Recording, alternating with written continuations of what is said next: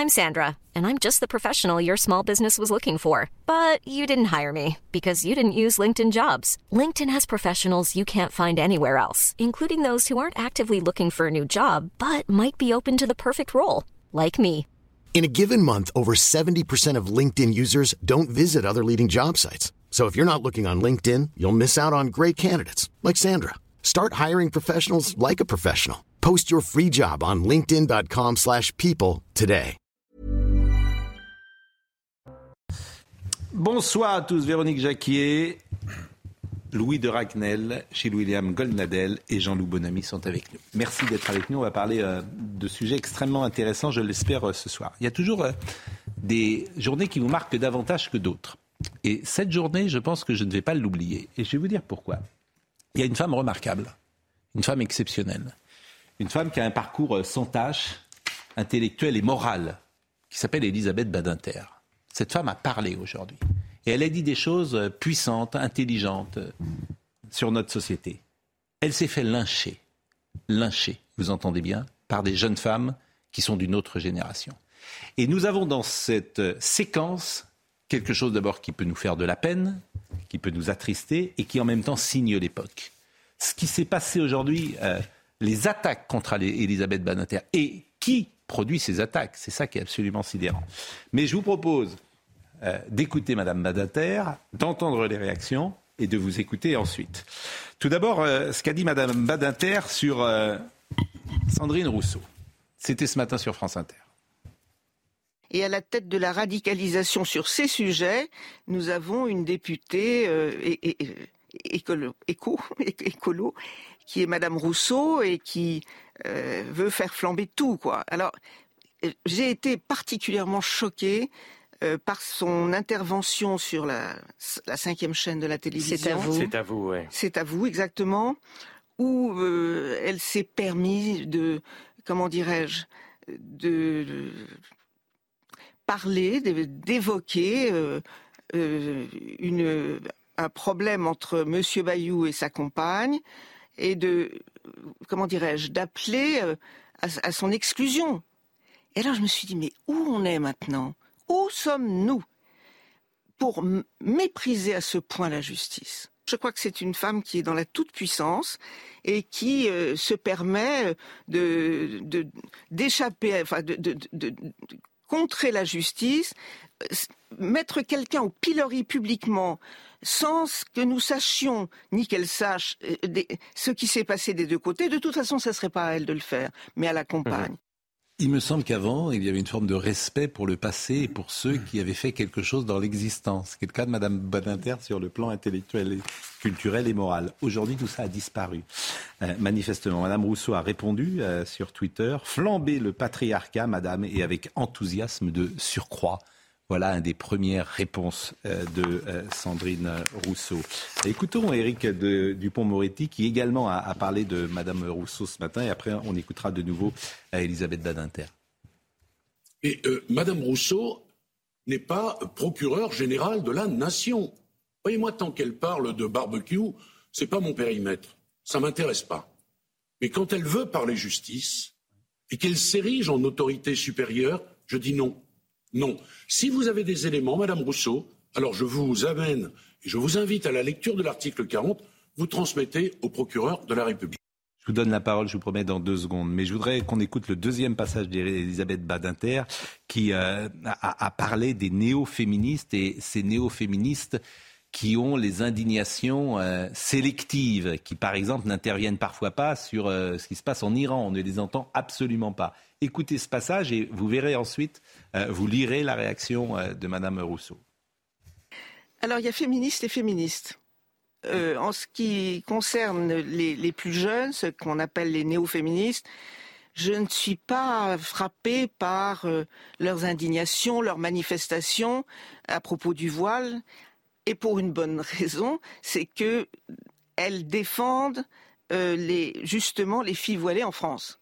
Et dans le système de l'intersectionnalité, les, trois groupes qui constituent euh, cette euh, intersectionnalité, qui sont les gens de couleur, les néo-féministes et les, islamistes, il y a une entente, on, ne bouge pas. Vous avez peut-être remarqué que euh, les islamistes ne disent jamais un mot contre euh, les, militantes LGBT, jamais. Donc tout ce qu'elle dit est intéressant parce qu'en plus c'est courageux. C'est courageux. Et elle se permet, elle, de le dire parce que précisément, elle est Elisabeth Badinter. Et la réaction euh, de Madame Rousseau, les gens de couleur, les femmes violées doivent prendre leurs responsabilités et déposer plainte avant la prescription. Elisabeth Badinter sur France Inter, c'est un combo de positions réactionnaires ce matin. Elle fait référence à effectivement ce que disait euh, aussi Elisabeth Badinter sur les femmes violées. on écoutera ça tout à l'heure. Je vous livre donc euh, cette séquence qui me paraît tellement euh, révélatrice du moment de la séquence que nous vivons. Entre la haute intelligence d'un côté et la réaction euh, de l'autre aujourd'hui. C'est même de l'indécence. Enfin, qui est Madame Rousseau? Elisabeth, Elisabeth Badinter disait où, où sommes-nous? Mais qui est Madame Rousseau pour pouvoir dire ça à Elisabeth Badinter quand on connaît l'histoire de sa vie, tous ses combats? C'est quand même l'incarnation. Alors après, on n'est pas, obligé d'être d'accord avec tout ce qu'elle dit. mais Elisabeth Badinter, mais c'est une figure euh, extrêmement mesurée, modérée, qui a beaucoup réfléchi et qui était à la tête, à la pointe de ces combats, justement sur la question du féminisme. Et en fait, c'est vraiment le, le, système qui s'est complètement radicalisé. En fait, on est dans la terreur. C'est-à-dire que les féministes historiques sont, c'est même pas qu'elles sont dépassées, c'est que maintenant elles sont contre complètement frontalement c'est exactement. Il y a deux lignes de front et c'est complètement hallucinant. Najat Vallaud-Belkacem m'a dit euh, en fin d'après-midi ça fait longtemps qu'Elisabeth Badinter est en rupture avec les nouvelles générations de féministes. Qui est Madame mais bien sûr. Qui est-elle? Et puis il y a le deuxième sujet. Il y a le deuxième sujet qui est pointé par Madame Badinter, qui est la question de la place de la justice. Et c'est là où, moi je souscris entièrement à ce que vient de dire euh, Éric Dupont-Moretti. C'est qu'en fait, euh, on n'est pas dans un monde où, euh, dans toute société, toute entité, dans une entreprise, il va y avoir une petite justice interne privée, et puis de l'autre, on, on met de côté la vraie justice judiciaire. Non mais Véronique Les, les, mots sont importants parce que par exemple quand euh, Madame Rousseau euh, parlait de, de, plainte, en fait c'est pas une plainte déposée devant dans un commissariat. Quand elle parle d'enquête, c'est une enquête journalistique, c'est pas une enquête judiciaire. C'est en fait il y a un glissement qui est extrêmement dangereux. Véronique Jacquet. Oui, il y a deux choses qui me paraissent euh, importantes. La première, c'est qu'on a d'un côté une femme remarquable, Madame Badinter, qui parle avec intelligence. Effectivement, ce mot, voilà, n'est plus très à la mode. Distance et surtout, elle incarne finalement la raison. Et de l'autre, on a des femmes, pardonnez-moi, on se demande si elles ont un cerveau, qui ne réagissent plus qu'avec de l'émotion. Ah ben, si sincèrement, la façon dont, dont, Sandrine Rousseau tacle Madame Badinter, c'est extrêmement grave. C'est une élue de, la République. Vous vous rendez compte le message qu'elle fait passer aux jeunes générations, qu'on peut l'ouvrir comme ça, d'abord sans respecter ses aînés, mais mais en plus en racontant n'importe quoi. C'est-à-dire qu'à partir du moment où on n'est pas d'accord avec Mme Rousseau, on est réactionnaire. Je, trouve ça absolument sidérant. Chez William Dans la forme, il faut comprendre que l'extrême gauche pervertit tout ce qu'elle touche. Que ce soit l'antiracisme, que ce soit l'écologie, que ce soit le féminisme. Donc, elles ont affaire à une féministe, Madame, euh, Madame Badinter, de haut niveau, et nous avons affaire à la, faut comprendre, c'est la dimension de la médiocrité en plus intellectuelle. Il n'y a pas que de la rage et de la méchanceté. Il y a de la médiocrité intellectuelle. Ça, c'est dans la forme. Et sur le fond, je ne peux qu'approuver Madame Bandater sur ce qu'elle dit, par exemple, par rapport à l'Iran et par rapport à leur, à leur, euh, à leur indifférence. Il faut comprendre qu'en creux, elle ne déteste que le mal blanc. Donc elles, ne sont pas intéressées par la violation des droits des femmes euh, par euh, les islamistes. Ça ne compte pas. Il n'y a que le mal blanc qui les intéresse. Et de la même manière que vous remarquerez, sur un autre chapitre, le viol de la femme dans votre bonne ville de Nantes par les Soudanais, je vous défie de trouver un article dans ces euh, journaux ultra-féministes que, ce monde, que sont le monde et Libé. Ça, ça, ne les intéresse pas. incroyable. Il n'y a que le mâle blanc hétérosexuel qui soit l'ennemi. Alors quand vous ajoutez ça à la méchanceté et à la médiocrité intellectuelle, vous avez ces réactions-là. Le viol. Hein, là, c'est pas des. Bien sûr, le viol. Le viol, le Même viol dans, le viol. Le viol dans Libération, dans le monde. N'allez pas chercher chez Madame Autain la moindre remarque sur ce viol-là. Moi je, moi, je partage un peu moins votre, votre enthousiasme. Alors, bien sûr, j'ai. C'est pas un enthousiasme. non, mais votre enthousiasme pour Madame Badinter. C'est-à-dire que alors non mais c'est-à-dire que moi j'ai évidemment un grand respect intellectuel pour elle et qu'elle est infiniment supérieure sur le plan intellectuel aux, aux jeune génération que vous décrivez, mais j'ai quand même le sentiment qu'elle déplore les effets dont elle a chéri les causes et que c'est elle la première qui, en son temps, a ouvert la boîte de Pandore et qu'aujourd'hui, elle a ouvert la boîte de Pandore et simplement il y a quelque chose de plus radical. Bah, par exemple, c'est elle, elle a été à la pointe de l'idée que la gauche devait se détourner euh, de la classe ouvrière, des luttes sociales et euh, les remplacer par les luttes sociétales, notamment le féminisme. Donc on a abandonné la culture ouvrière, on a abandonné la elle n'a pas une responsabilité. elle n'a jamais été dans la lutte des classes. elle n'a jamais été dans la lutte des classes. Et ben, quand on n'est pas dans la lutte des classes, on en arrive à s'en Mais Jean-Loup, c'est pas une femme politique, elle n'a pas une mandat politique, et c'est pas. Non, mais elle a contribué intellectuellement à la fait que, au fait que la gauche se convertisse au sociétal. Franchement, c'est pas, c'est pas très, c'est pas très, c'est pas très probant ce que vous dites là. Alors écoutez, Madame Panot, le tweet de Madame Panot également. Mathilde Panot. Et c'est ça qui est terrible, c'est-à-dire que tout est permis dans cette société, même. Euh, c'est-à-dire que Mathilde Panot peut se permettre dans notre société de dire dire autant de bêtises en un temps aussi réduit relève du talent, après l'intervention de Mme Badinter sur, euh, sur France Inter. C'est là que c'est extraordinaire d'ailleurs. C'est-à-dire que même, même Mme Panot se dit pas, tiens, euh, je suis à tel niveau et puis Madame Badinter, elle est peut-être à un niveau différent du mien. je vous en supplie, ne demandez pas à Madame Panot ce qu'elle veut pas vous donner. Le mot talent lui est complètement étranger. le mot bêtise euh, lui, va très bien. Par ailleurs, comment voulez-vous qu'elle joue quelque chose d'intelligent, Madame Panot Je vous rappelle qu'on paye un petit peu le nouveau monde quand même. Ces gens-là n'ont aucune humilité. Ils sont rentrés en politique. Euh, alors, dernier passage de Madame Badinter, c'est sur le viol et la prescription puisqu'elle s'est exprimée euh, également sur ce sujet. Elle était au micro d'ailleurs de Léa Salamé, je ne l'ai pas dit. Euh, et euh, vous allez l'écouter parce qu'il y a eu beaucoup de réactions, et notamment le tweet de Sandrine Rousseau que je vous ai lu tout à l'heure faisait référence à cela pourquoi on ne porterait pas plainte avant la prescription? Enfin, je veux dire, et, ah, mais vous pouvez pas Parce que parfois les femmes se taisent, c'est tout. Parfois, les femmes se taisent, bah, parfois il faut aussi prendre ses responsabilités. Hein. Je comprends très bien que pendant un certain temps, même des années, ça soit impossible à évoquer. Mais quand même, dix ans, euh, mhm. c'est pas si mal. crime contre l'humanité, il n'y a pas de est imprescriptible. Imprescriptible, c'est le seul. Imprescriptible. Et donc vous dites les violences sexuelles ou les viols ne doivent faut pas. quand même euh, être un tout petit peu normal, logique, enfin bon sang, les, violences faites aux femmes sont euh, punies, mais enfin, c'est des, crimes contre l'humanité hmm. Pas exagéré quand même. C'est même indécent, à mon avis. Elle peut, elle, peut se permettre. Elle peut se permettre ça, exactement. c'est pour ça qu'elles enragent. C'est que Madame Badinter, un homme dirait ça, on dirait vous, vous relativisez, etc. Oui, puis même Madame Badinter, Madame Badinter peut, parler, peut parler et du viol des femmes et des crimes contre l'humanité. Oui.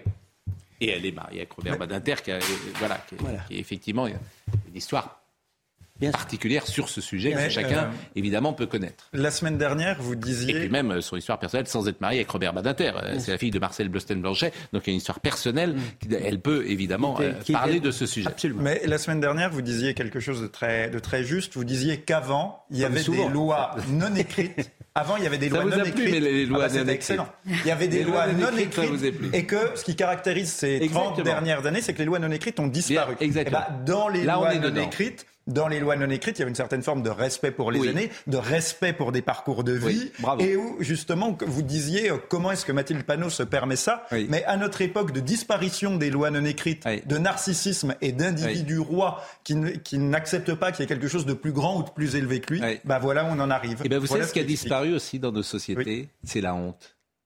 C'est-à-dire que c'est un sentiment qui a disparu. La honte et la pudeur. La Ah oui, alors la, pudeur, mais, la, honte, la, honte, a disparu. C'est-à-dire que euh, Madame euh, Panouet pourrait avoir honte de ce qu'elle a dit. Mais elle en est très fière. Et oui, exactement. non seulement elle en a la, honte, la honte, c'est un sentiment qui a absolument disparu. Elle le à la face du euh, monde. voilà, exactement. je, je revendique, bien sûr. Toute honte but. Bon, bah écoutez, voilà ce qu'on pouvait dire euh, sur euh, ce sujet et qui me paraît, moi, révélateur. Et c'est pour ça qu'on aime parfois dans cette émission prendre une séquence qui révèle euh, la société du jour.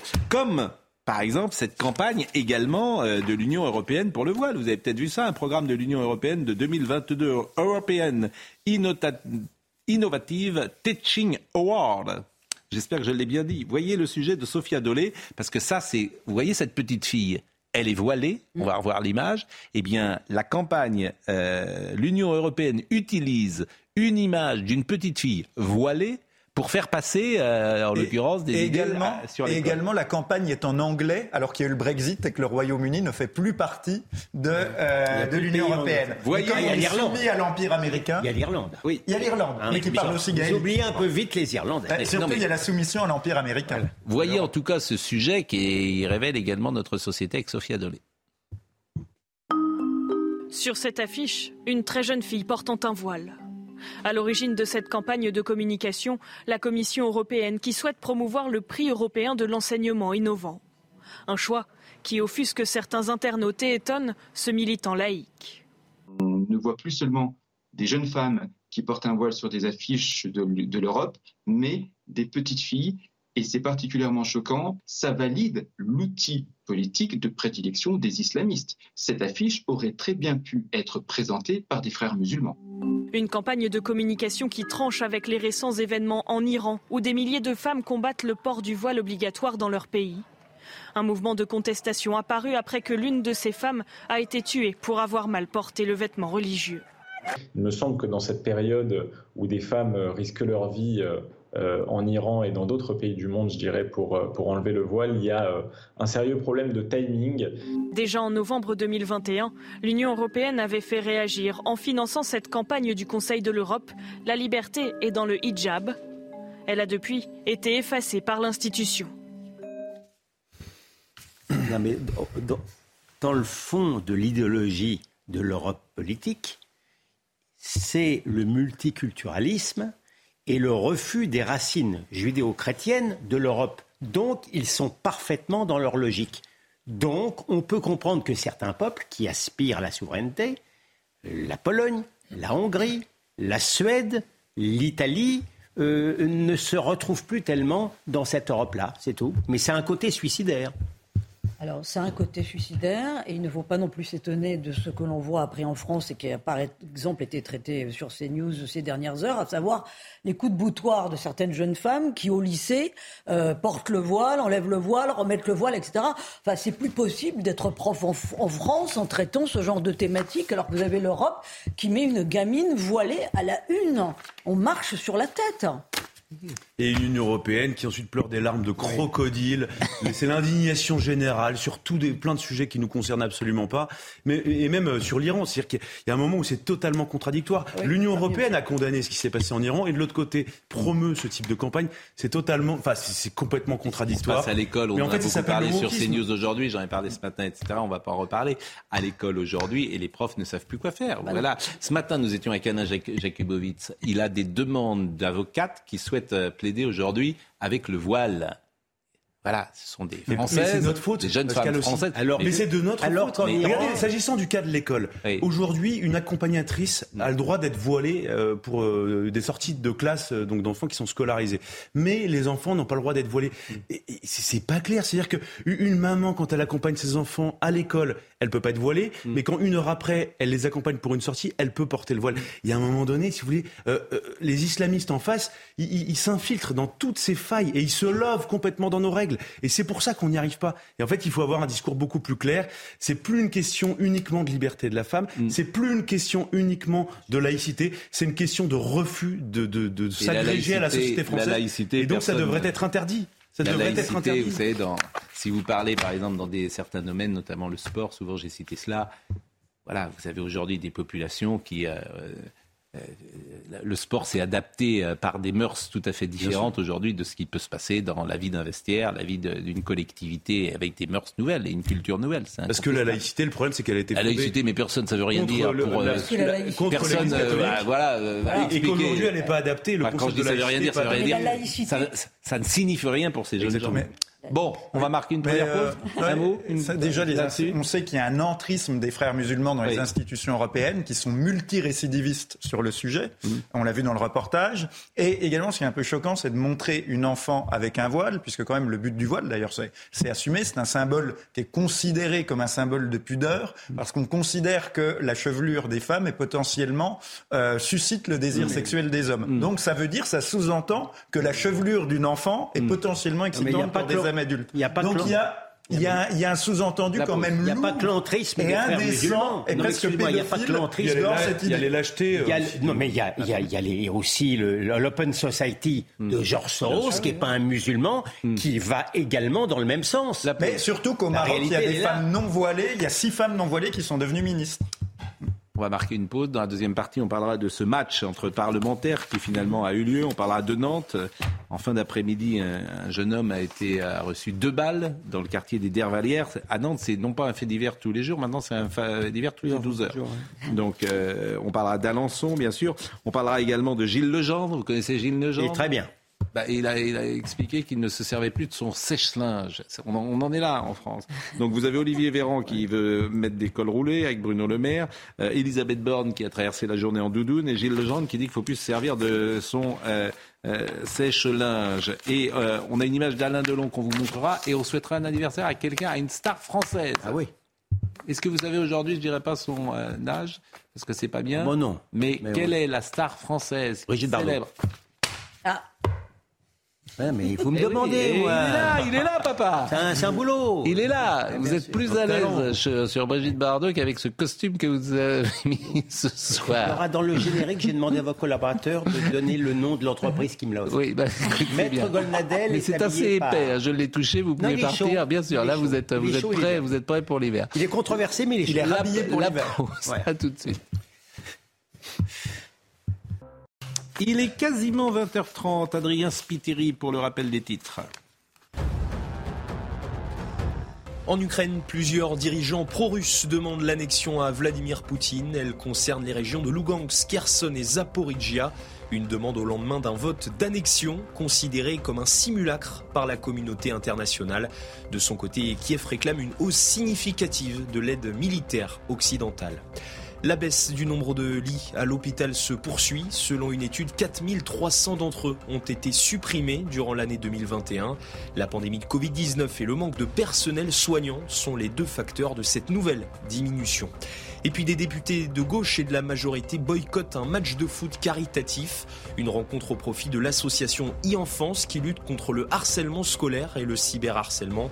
Ils protestent contre la présence dans l'effectif de plusieurs élus du Rassemblement national, un choix dénoncé par Marine Le Pen, présidente du groupe RN à l'Assemblée nationale.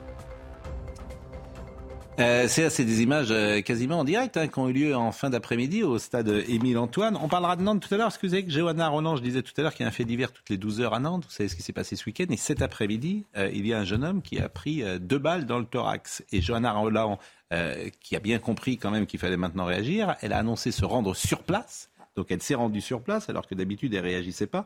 Et elle a dit cette phrase tout à fait étonnante qui est rapportée par le journal Ouest France. L'État doit prendre la mesure de ce qui se passe a-t-elle dit à Nantes. L'État. Donc, sous-entendu, c'est l'État, c'est pas euh, la mairie. Ce qui est pas faux d'ailleurs. Ce qui est pas faux, hein. Ce qui est pas faux, bien pas sûr. vrai non Mais, mais, il y a encore trois semaines, elle disait que l'été Oui, s'était oui, bien passé. pas ce qui se passait elle disait qu'il n'y avait pas de problème de sécurité à Nantes. Euh, bon. Mais ce match de foot des parlementaires, donc ça nous a bien occupé euh, toute euh, la journée, puisque euh, alors là vous reconnaissez par exemple Christian Carambeu qui a à peine changé. Euh, vous reconnaissez également quelques euh, députés comme euh, ce député que vous avez sans doute reconnu. Et ce qui est intéressant, effectivement, c'est d'écouter peut-être Carl Olive qui avant la rencontre a donné son avis sur l'opportunité de ce match. J'estime que euh, ici, on doit dépasser à un moment donné, euh, euh, je dirais, un certain nombre de, de- de clivages. Ça ne nous empêche pas de, de se fric- pardonnez-moi l'expression, de se friter sur les, sur les bancs de l'Assemblée. Mais le meilleur combat qu'on puisse envoyer à ces personnes-là, c'est certainement pas en boycottant. Au contraire, comme je dis, Madame Le Pen devrait demander à, devrait faire une statue à, LFI. On n'a jamais autant parlé du Rassemblement national que depuis 24 heures. Si on peut rendre service à un moment donné, faire un tout petit peu de générosité plutôt que de regarder pile poil, vous croyez que c'est ici qu'on va combattre le Front National? Vous croyez que c'est ici qu'on va combattre euh, la France insoumise? Certainement pas. Certainement pas. Et il y, a, des endroits pour le faire. Et moi, j'envoie, j'envoie un message. Arrêtez cette politisation à deux balles, franchement. Où qu'on soit, il y a toujours politisation. Stop, ça suffit. Ce pays marche sur la tête. Alors, Marine Le Pen avait dit ce matin, ça en dit long sur ces gens. En réalité, c'est la haine tout le temps, partout. Il n'y a pas un espace où ils peuvent admettre que nous sommes des députés. Dans les pays européens, il y a des équipes parlementaires avec des députés qui ne pensent pas la même chose et qui jouent ensemble. Ils vont à l'encontre d'une valeur de sport. Le sport, c'est l'endroit où on ne fait pas de politique. Je voudrais vous montrer également, et c'est ça qui est tout à fait sidérant, le ton de la France insoumise. Hugo Bernat Lissis est député, mmh. me semble-t-il. Oui. Il a tweeté aujourd'hui très heureux d'avoir joué au football avec les personnes condamnées de la ferme de réinsertion de Moyambry dans l'Aisne, mhm. bien plus sympa que d'accepter de jouer avec les fachos dans l'équipe de l'Assemblée. Bien plus utile pour prévenir la récidive. Donc il préfère aller jouer en prison que de jouer avec non, mais, les députés. Non mais surtout, très sincèrement, pour qui se prend aujourd'hui l'extrême gauche insoumise? C'est des gens qui sont mis en cause dans des affaires de sexe graveleuses. Ce sont des islamo-gauchistes. Euh, ce sont des extrémistes. Ils, ils sont en ce moment totalement ridiculisés partout. C'est peut-être d'ailleurs une opération de diversion. Ils pensent qu'ils ont encore le standing nécessaire pour envoyer des Bristol pour dire avec qui ils doivent jouer ou pas. Mais c'est ça la réalité. Ils devraient être contents qu'on veuille jouer avec eux. C'est ça. Hmm. Moi, c'est tout. Hein. Il y a un rapport malsain à la démocratie quand même. Hein. C'est que non seulement ils donnent des leçons, mais quand ils traitent les députés de fachos, ça veut dire que ceux qui votent pour eux sont aussi des fachos. Ce que m'a dit Madame Autain hier, ce qu'on en a parlé, quand elle a traité le préfet allemand quasiment de déchets et d'ordures. Bah, C'est incroyable. mais, donc il y a bien un rapport malsain à la démocratie. Et donc il y a des citoyens fréquentables et des citoyens infréquentables, des sous-citoyens, comme il y a mm. des députés fréquentables et des députés infréquentables. Je rappelle quand même que sous la précédente législature, il y avait eu un match de rugby, Corbien avec, Bien sûr. avec Louis Alliot et ça n'avait, fait, ça n'avait causé. Alors on va écouter Olivier Véran. Euh, est-ce qu'il aurait joué ou pas? La question lui a été posée euh, ce matin euh, par Laurence Écoutons l'oracle Véran. L'oracle Véran, si vous voulez. Ils ont vocation à, siéger à l'Assemblée nationale. Ils ont d'ailleurs des postes à responsabilité. Et le fonctionnement des institutions est respecté. Et le fonctionnement des règles démocratiques est évidemment respecté. Il le sera en toute occasion. Ça ne veut pas dire qu'on est copains. Et ça ne veut pas dire qu'on a des points de convergence. Et ça ne veut pas dire qu'on doit leur servir d'une manière ou d'une autre de marchepied. Et ça ne veut pas dire qu'on doit participer à leur volonté de se normaliser. L'extrême droite, ça reste l'extrême droite dans notre pays. Il est sur la ligne, en l'occurrence, de son maître, euh, Emmanuel euh, Macron, qui pendant les deux tours avait expliqué que euh, c'était l'extrême droite et le fascisme qui étaient à notre porte. Ça a été la, campagne. C'est pour ça qu'à force de jouer avec le feu, sur ces sujets-là. c'est inflammable. Ah ben c'est inflammable, ça a marché pendant les deux tours. mais très sincèrement, non mais ça a marché. L'antifascisme d'opérette ne fait pas recette. Il fait ah, plus recette. Ah, c'est fini ça. Ah non, mais c'est fini. mais qui continue ah, il y a discussion. je vous assure que ça, ça agace les Français. Que dans, que dans un match euh, caritatif en faveur des enfants, il y ait des gens d'extrême gauche qui ne veulent pas jouer avec. Euh, euh pas sûr. ah bah moi je vous garantis que ça marche plus du tout. Mais ça a marché pendant les deux tours. Euh, oui, mais et ça a marché depuis ça marche depuis dix ans, hein, Pascal. De manière. Ça marchait pendant les deux tours avec tout l'espace médiatique. de manière très relative quand même. Vous avez maintenant de très nombreux députés RN à l'Assemblée nationale. Oui, alors, députés. alors ça n'a plus marché effectivement, ça a moins marché après, mais pendant les deux tours, euh, Marine Le Pen était redevenue le diable. Oui, ils auraient voulu. non, mais là, justement, ce qui les rend fous, c'est la normalisation du RN. Bien sûr. les 89 députés. il n'y a plus de cordon sanitaire. Il faut bien qu'ils trouvent quelque chose. Bah, il y a un cordon sanitaire bah. quand même, puisque l'union des droites, elle n'est pas possible en France. Si, pardonnez-moi, le LR, Rachida Dati, par exemple, elle dit, je n'ai rien à voir avec. Euh, pour la même raison. Les électeurs, ils ont complètement dépassé ça. Mais oui, mais les électeurs, ils n'ont pas des cordon sanitaire chez les électeurs. Oui. Et j'ajoute juste les électeurs, peut-être. Ce qui est bien le problème de la droite, peut-être depuis quelques années, mais les électeurs, c'est les électeurs mais, mais ils réclament, ils aimeraient peut-être, peut-être, pourquoi pas l'union des droites, pourquoi pas. Mais en tout cas, euh, les, les, LR ne sont pas sur cette ligne-là, me semble-t-il. Oui, mais ils sont pas pour la, pas pour, pas en raison d'une question de diabolisation. Ils ont peur maintenant d'être mangés par le Rassemblement national. Mais non, ils disent on n'est pas, on n'a pas les mêmes valeurs. Qui n'a d'ailleurs pas très ouvert à l'union de manière générale. Mais ça n'est plus pour des raisons. Ce qui est incroyable, s'agissant de, la, France insoumise et de la NUPES de manière générale, euh, c'est que pendant la, campagne présidentielle, il y avait des enquêtes d'opinion qui montraient que 20% de l'électorat de la France insoumise hésitait à voter pour le Rassemblement national. Donc ils insultent en plus mm. leurs électeurs. Oui, mais non, mais c'est quand même incroyable. Tout ça, et puis alors on a parlé de l'indulgence médiatique. Mais moi, moi, ce qui me frappe, c'est Hugo Bernalicis, par exemple, les fachos, tout ça voilà, il n'y a pas de. On a parlé de Clémentine Autain hier. Euh, on, a, on pourrait parler de Jean-Luc Mélenchon et de la manière dont il est interrogé. C'est-à-dire que même Aurore Berger.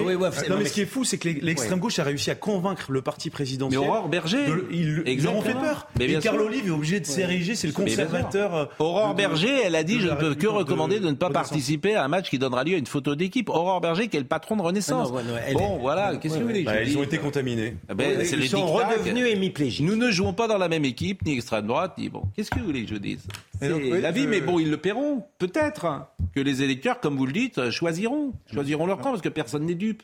Au fond, la vérité, c'est que depuis l'élection des législatives, le comportement, et on peut ne pas être d'accord avec le Rassemblement national, mais le comportement de tous ces députés d'extrême gauche, parce que non, le comportement. Ah, ils se tiennent bien, ça veut dire. Oui. Enfin, oui. Mais même ils sympathisent. Oh, la réalité, on peut ne pas être d'accord, mais il n'y a, pas sur, y a pas d'effet en tout cas. En coulisses, les parlementaires. alors que l'extrême gauche, effectivement, euh, ils se dans la vulgarité, dans les attaques, dans l'insulte, etc. Mais alors là, personne, personne ne dit Bon, très bien. Oui, euh, Avançons. Oui, je voudrais dire euh, juste euh, deux choses. La première chose, vous savez, c'est Pasolini, le grand cinéaste communiste italien, qui disait que le fascisme ne reviendrait jamais, qu'après 1945, le fascisme était une forme périmée, mais que par contre, le théâtre antifasciste servirait la domination des élites qui joueraient en permanence sur la menace d'un péril fasciste qui en fait ne reviendra jamais. Donc ça, voilà, Pasolini avait vu juste et ça s'applique encore aujourd'hui. Et, et que les antifascistes deviendront fascistes. L'inimitié euh, idéologique ne doit pas être confondue avec l'inimitié personnelle. Vous savez qu'Aragon, qui était communiste et qui était un héros de la résistance, était ami de Drieux-La Rochelle, qui lui était fasciste. Et leur hostilité politique ne se traduisait pas par une hostilité personnelle. Je me souviens d'ailleurs d'un homme politique que j'aimais bien, qui s'appelle Jean-Luc Mélenchon. Jean-Luc Mélenchon, il y a quelques années, il avait pris la défense d'Éric Zemmour lors de son procès, il avait dit Monsieur Zemmour, je ne suis pas d'accord avec lui, mais c'est un grand intellectuel. Et euh, Monsieur Mélenchon, il, il, mangeait avec Henri Guénaud et il était allé à la remise de Légion d'honneur de son ami Patrick Buisson par le président Sarkozy. Mais je crois que Monsieur Mélenchon a changé depuis quelques années. Mais ce qui est vrai, c'est euh, sur les, les, frontières qui sont poreuses, vous avez complètement raison, parce que dans le film, dans le livre Ramon, oui. qui est Ramon Fernandez, euh, l'enterrement de Ramon Fernandez en 45 ou 46. En fait, tu as tout le monde. Tout le monde. Marguerite Duras, mais tu as euh, euh, également tous les gens dits d'extrême droite qui sont présents. Les fascistes, les communistes, les résistants, les collaborateurs. C'est pour ça que nous, on voit ça avec des lunettes en 2002. Manichéennes. Et que les frontières étaient beaucoup plus poreuses, manifestement. Et il raconte ça très bien. C'était le fils de Ramon Fernandez. Ces gens se seraient tués dans le maquis, mais ils auraient pu. Il s'appelle Dominique Fernandez. Bien sûr, Nantes. Nantes. Alors demain, Jean-Luc, Jean-Luc, Jean-Marc Morandini sera à Nantes demain pour son émission. Je l'ai eu tout à l'heure, il la prépare. Il sera dans les quartiers euh, vivants de Nantes, le Bouffet, la place du commerce, la place Royale et peut-être la place Gralin. Bon, la maire de Nantes, Johanna Roland, je le disais, a annoncé sur Twitter se rendre dans le quartier des Dervalières après qu'un jeune homme a été sérieusement blessé par balle ce mercredi 28 euh, septembre, peu après 17h30. Vous voyez, c'est vraiment il y a quelques minutes, les coups de feu ont été tirés depuis un scooter. Ses occupants sont en fuite. L'auteur aurait fait usage d'une arme longue. D'après les premiers éléments de l'enquête, la police a bouclé les lieux. Selon les informations de West France, la victime est sérieusement blessée au thorax. Et ce qui est peut-être étonnant, euh, bien évidemment, c'est ce qu'a dit Madame Roland, qui pendant des années nous a expliqué qu'il n'y avait pas de problème de sécurité à Nantes, et qui euh, ce soir vient de déclarer l'État doit prendre la mesure de ce qui se passe. Euh, elle a dit également ce matin dans West France, je refuse de céder à cette hystérie. Je ne sais pas de quelle hystérie elle parle. Il y a, des, il y a un fait divers toutes les 12 heures. Sur la sécurité, il faut monter d'un cran. Merci. Ça fait juste dix 10 ans qu'on vous le dit, Madame Roland. Et ben voilà, voilà ce que. Peut-être ressent-elle une pression qui monte de la base parce qu'il y a quand même une grosse manif de commerçants qui est prévue. Euh, le premier octobre, mais surtout le réel, le réel qui lui saute qui lui saute aux yeux. Comme Surtout, ça va se terminer. Les gens vont finir par constituer des milices d'autodéfense parce que c'est ce qui se passe quand euh, l'État. C'est ce que laissent entendre les commerçants. C'est ce que, c'est ce que disent les commerçants. Oui, et c'est ce que redoutent les pouvoirs publics, à juste titre d'ailleurs. Mais c'est à eux, la balle est dans leur camp. Oui, mais il faut, faut du bleu partout, comme dit l'autre. C'est-à-dire que euh, des policiers municipaux, à Nantes, t'en as moins de 200. c'est la sixième ville de France. Pour des raisons idéologiques. À, Nice, il y a la cinquième ville de France, il y en a plus de 600. Enfin bon, l'insécurité à Nantes, comme l'insécurité à Rouen, que je connais bien, suit servilement la courbe de Tout le reste, c'est de la littérature. Après, je, moi, je trouve qu'elle pointe la responsabilité de l'État, euh, l'État a une responsabilité. C'est-à-dire que euh, quand l'État décide de faire venir euh, des, non, mais délivre des titres de séjour, 290 000 par an, n'expulse pas des gens qui sont déboutés du droit d'asile. Où est-ce qu'ils vont? Ils vont souvent dans l'Ouest. Sauf qu'il y a eu des associations qui, et elle, a, favorisé le travail des associations. On accueille des migrants à Nantes, on accueille, on accueille, on accueille. Donc, et ce que dit Gilles William, effectivement. Et, là où effectivement la mairie a une responsabilité immense, et, ce sont les Nantais, hein, enfin c'est eux qui ont choisi, les, on a les élus qu'on mérite, qui ont accueilli à bras ouverts les zadistes pendant des années, c'était une base, base arrière de l'ultra-gauche, et qui ont ensuite accueilli effectivement euh, des migrants euh, quasiment de, manière massive. Donc ensuite, ils déplorent les effets de ce qu'ils ont choisi. Et dernière chose, ils se sont mis très tard aux questions de sécurité. Vous pointiez du doigt euh, l'absence de police municipale, ou la quasi-absence de police municipale. Il y a des communes qui s'y sont mises il y a, 15-20 ans. Là, ils se réveillent tout de suite. Bon, bah, le réveil est un peu... Alençon parce qu'il y a eu effectivement de nouvelles violences urbaines ont éclaté la nuit dernière dans le quartier de Persaigne à Alençon. Pourquoi? Très intéressant. Pourquoi? Parce que les policiers sont intervenus, parce qu'effectivement, il y avait des gros deals qui se mettaient en place et ils sont en train d'essayer de casser euh, euh, les points de deal et de casser le trafic euh, de, drogue. C'est pour ça. Il y a déjà eu des émeutes il y a six mois. Oui, mais c'est pour ça, parce que les policiers, ils font le job. Ils y vont et c'est pour ça qu'on peut leur, être, leur être reconnaissant de ça. Vous voyez le sujet de Maxime Lavandier. Voiture incendiée, policiers visés par des tirs de mortier. À Alençon, le quartier de la Persaigne a de nouveau été secoué par des violences urbaines dans la nuit de mardi à mercredi.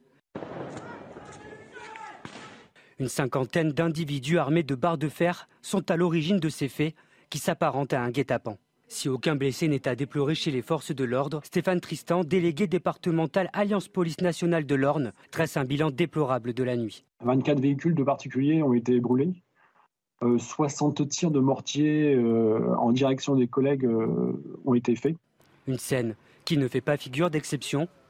Des violences similaires avaient déjà éclaté en octobre dernier. En octobre 2021, la brigade de sûreté urbaine avait réalisé une, des interpellations dans le cadre d'un trafic de stupéfiants. Et forcément, juste après les interpellations, on avait eu ce phénomène de violence urbaine. Et là, si j'ose dire, rebelote, une trentaine de policiers et 20 pompiers ont été mobilisés dans la nuit. La préfecture de l'Orne assure qu'une présence des forces de sécurité sera maintenue à un haut niveau dans les prochains jours.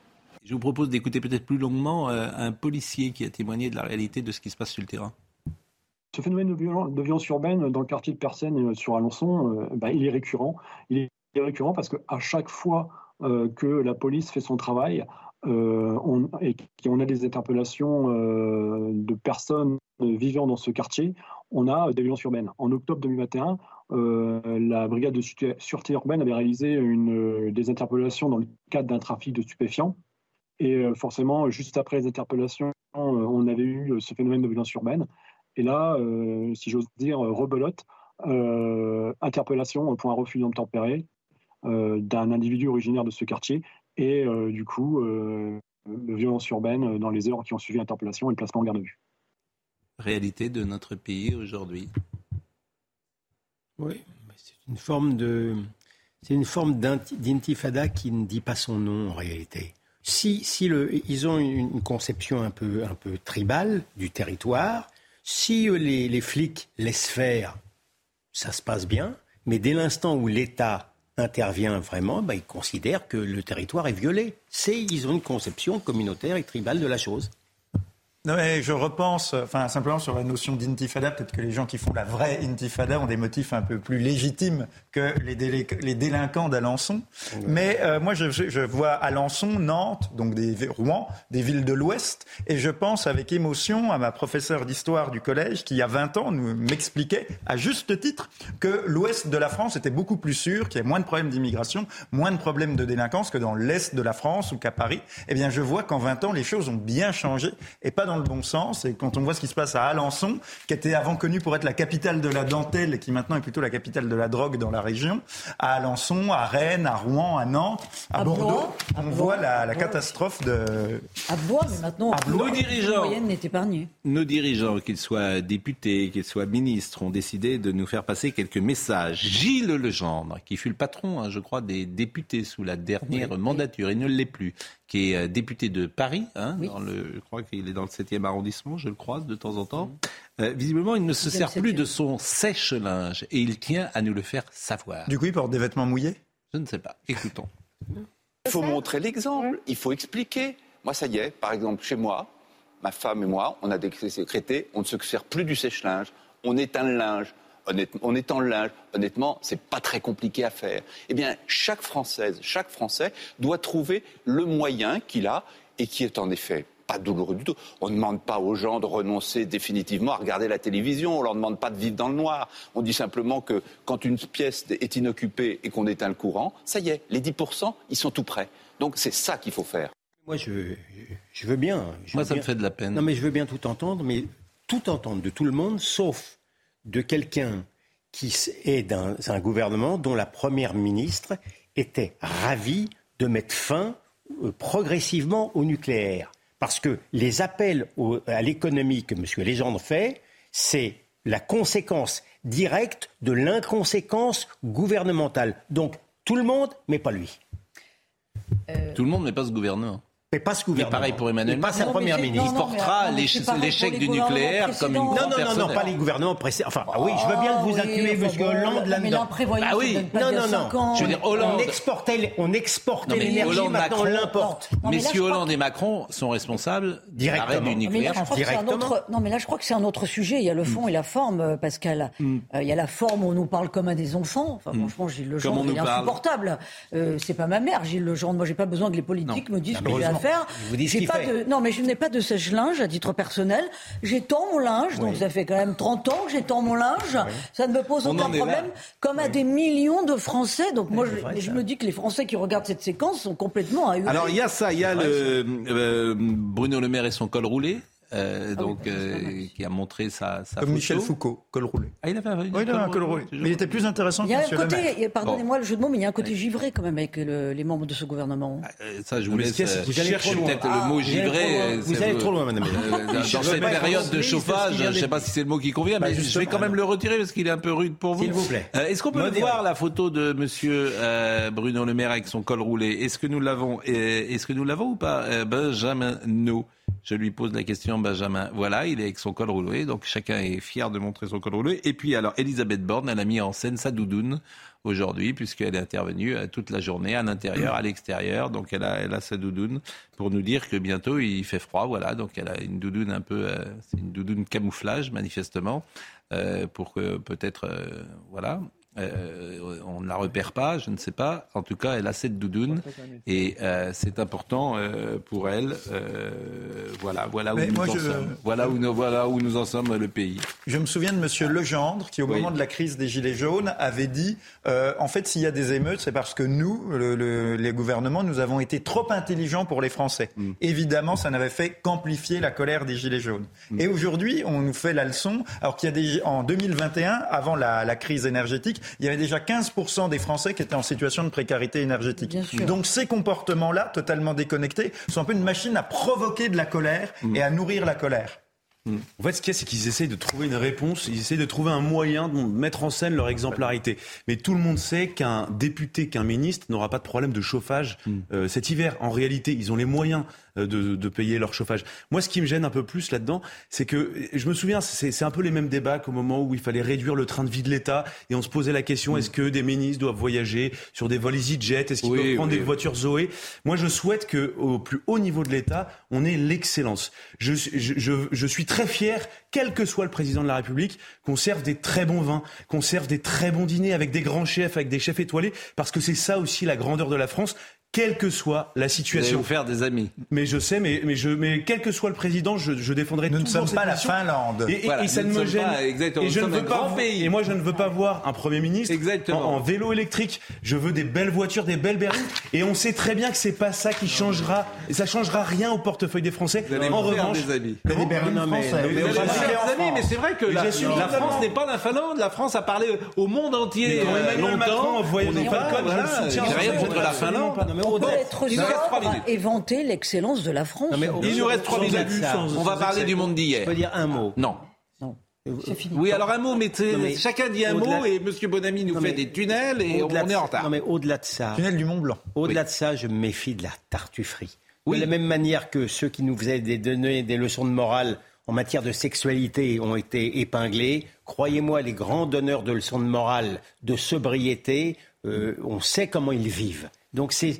Oui, mais là, moi, je fais pas ce procès-là non plus. Pardon? Je fais pas ce procès. Ah bah oh non, mais moi je dis que Monsieur Legendre, il vit euh, normalement. Moi, hein, je, dis que c'est un, euh, moi je dis que c'est un trait de Non, mais psychologie. monsieur- C'est un trait de psychologie. Celui Monsieur qui- Legendre, il vit- non, il a- monsieur, il a moins de revenus que vous. Celui qui tient le discours le plus sévère, c'est lui le plus Oui. pervers. Tartuffe. Clairement. Il y a- il y a quelque chose- Tartuffe. Et Non, mais le monsieur- syndrome de Tartuffe. Monsieur Legendre, il vit pas dans non un mais moi je me méfie. Moi je me méfie. Il y a- il a quelque chose Moi je me méfie. Non mais c'est vis-à-vis des Il nous gens. reste trois minutes. Mais, non mais des gens Euh, qui ont vraiment peu de moyens. Euh, il s'agit pas juste de mettre un col roulé pour aller mieux. Mais Euh, je suis d'accord avec vous. Ah, mais on va parler du monde d'hier. D'accord. Voilà. Bon. Et il se trouve que Anthony Delon, le fils d'Alain Delon, va sortir un documentaire sur la fin de vie de sa mère. Et il a publié une vidéo ce matin que j'ai trouvée absolument magnifique, intime, de ses deux parents sur Instagram qui date du 2 janvier 2021. Nathalie De- Delon est décédée 20 jours plus tard, à 79 ans, d'un cancer du pancréas. Et sur la vidéo, on voit Nathalie Delon, mère, rendre visite à son ex-mari Alain Delon, alors à l'hô- à l'hôpital. Et euh, Anthony Delon, qu'on avait reçu d'ailleurs, a dit voilà, c'est la dernière fois que nous étions tous les trois réunis, c'est-à-dire Anthony et ses parents. Voyez euh, cette euh, image qui est vraiment extrêmement émouvante et que j'ai voulu vous montrer.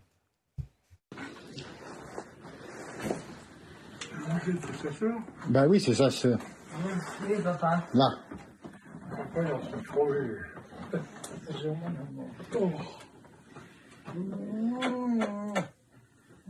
Putain, tu es belle. Voilà, Alain Delon et, Nathalie Delon ensemble. Et puis il y a une image que je voulais vous montrer également. Alain Delon euh, avec Brigitte Bardot. Pourquoi? Parce que Brigitte Bardot euh, célèbre aujourd'hui euh, son anniversaire. Regardez cette image de la beauté éternelle, magnifique, définitive. C'est un deux accidents génétiques, deux accidents génétiques. Alain Delon et Brigitte Bardot, si beau que personne n'est aussi beau qu'eux et ne le sera jamais plus personne. Il, sur les, sur les, les, on est 11 milliards, je crois, ou 10 milliards. Donc il y a peut-être 5 milliards d'hommes. 7 milliards. C'est une- c'est- Bon, c'est- 7 milliards, on est 7 milliards. Ouais, bon, C'est une très grande injustice. Je, crois que personne n'est aussi beau qu'Alain Delon parmi les 3 milliards et demi d'hommes. Personne, ça n'est plus jamais arrivé. Ouais. C'est-à-dire, c'est arrivé une fois dans l'histoire de Enfin, l'humanité. je les trouve aussi Et- beaux de l'intérieur, ces deux-là. Ben, Oui, oui. Et, Alain ça, Delon, ça euh, bon, mais euh, bon, il était venu également sur le, notre plateau et, et vraiment, on lui souhaite le meilleur. Et Brigitte Bardot, donc c'est son anniversaire. Je voulais vous faire écouter deux, trois petites chansons, peut-être de Brigitte Bardot, euh, avant de nous quitter. Est-ce que vous reconnaissez? Ah oui, c'est ah, allez. Tout le monde connaît, bien sûr. Bien sûr. Super. J'ai demandé à Benjamin Gainsbourg. parce que c'est C'est Gainsbourg. C'est Gainsbourg, Harley Davidson. Oui, euh, Jane Birkin l'avait chanté, mais là, en l'occurrence, c'est la version avec euh, Brigitte Bardot. Je t'aime moi non plus. Je t'aime moi non plus, c'est ça. Hein Magnifique et beau. Sur la plage abandonnée. Ah oui. Coquillage et crustacés. Ah oui.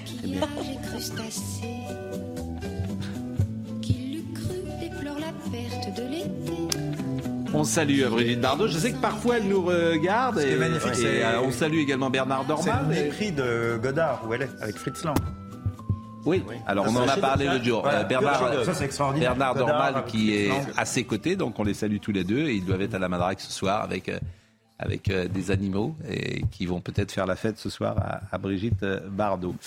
Euh, voilà ce qu'on pouvait dire euh, sur cette émission alors que M. Ben Ki-moon arrive et le meilleur de l'info, c'est vraiment ça cartonne puisque si vous avez manqué des épisodes de CNews, bah, Le grâce, best-of. Ah grâce Florilège. Et parfois, on vous donne une information, Pascal. Et ce soir, j'ai une information à vous donner. Le score du match de foot. Oui. Vous connaissez Oh, ça doit être euh, 20-0, euh, c'est toujours pareil. Les-. L'an dernier, ils avaient pris 15-1. Oui. Bon, et ce soir, ils prennent, bah, je vous le dirai dans un instant, Ah le oui, meilleur de l'info. ça, mais il joue contre des anciens footballeurs professionnels. Euh, Tu joues contre Carambeu, qui est champion du monde. Vous restez avec nous, je vous donne le score. Pas terrible. Bah, merci Olivier, ça sera un plaisir évidemment de vous écouter.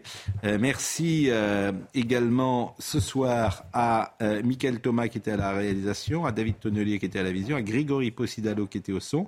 Merci donc à Benjamin c'était lui qui vous avait donné l'info à Brigitte Bardot. Oui, j'ai triché. dans mon bureau tout Mais j'ai triché de manière éhontée. Oui, bah, mais, je- franchement. mais- mais bien sûr, mais j'ai eu mon petit succès. Bah oui, bah, euh, je regrette pas du tout ma tricherie. Plus qu'avec votre costume de majorette, Oui, oui. Léo Marcheguet était, était là. On me l'a offert, ce c'est un soir. Rapport qualité-prix Ah, euh, au-delà de et toute concurrence. Voilà. Bon, euh, Kylian Salé était là aussi et Robin Piette était là euh, avec nous. Vraiment, on les remercie.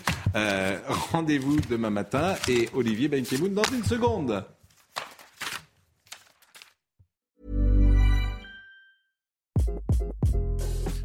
This is Craig Robinson from Ways to Win, and support for this podcast comes from Invesco QQQ, the official ETF of the NCAA. The future isn't scary. Not realizing its potential, however, could be. Just like on the recruiting trail, I've seen potential come in many forms as a coach. Learn more at Invesco.com slash QQQ. Let's rethink possibility. Investco Distributors, Inc.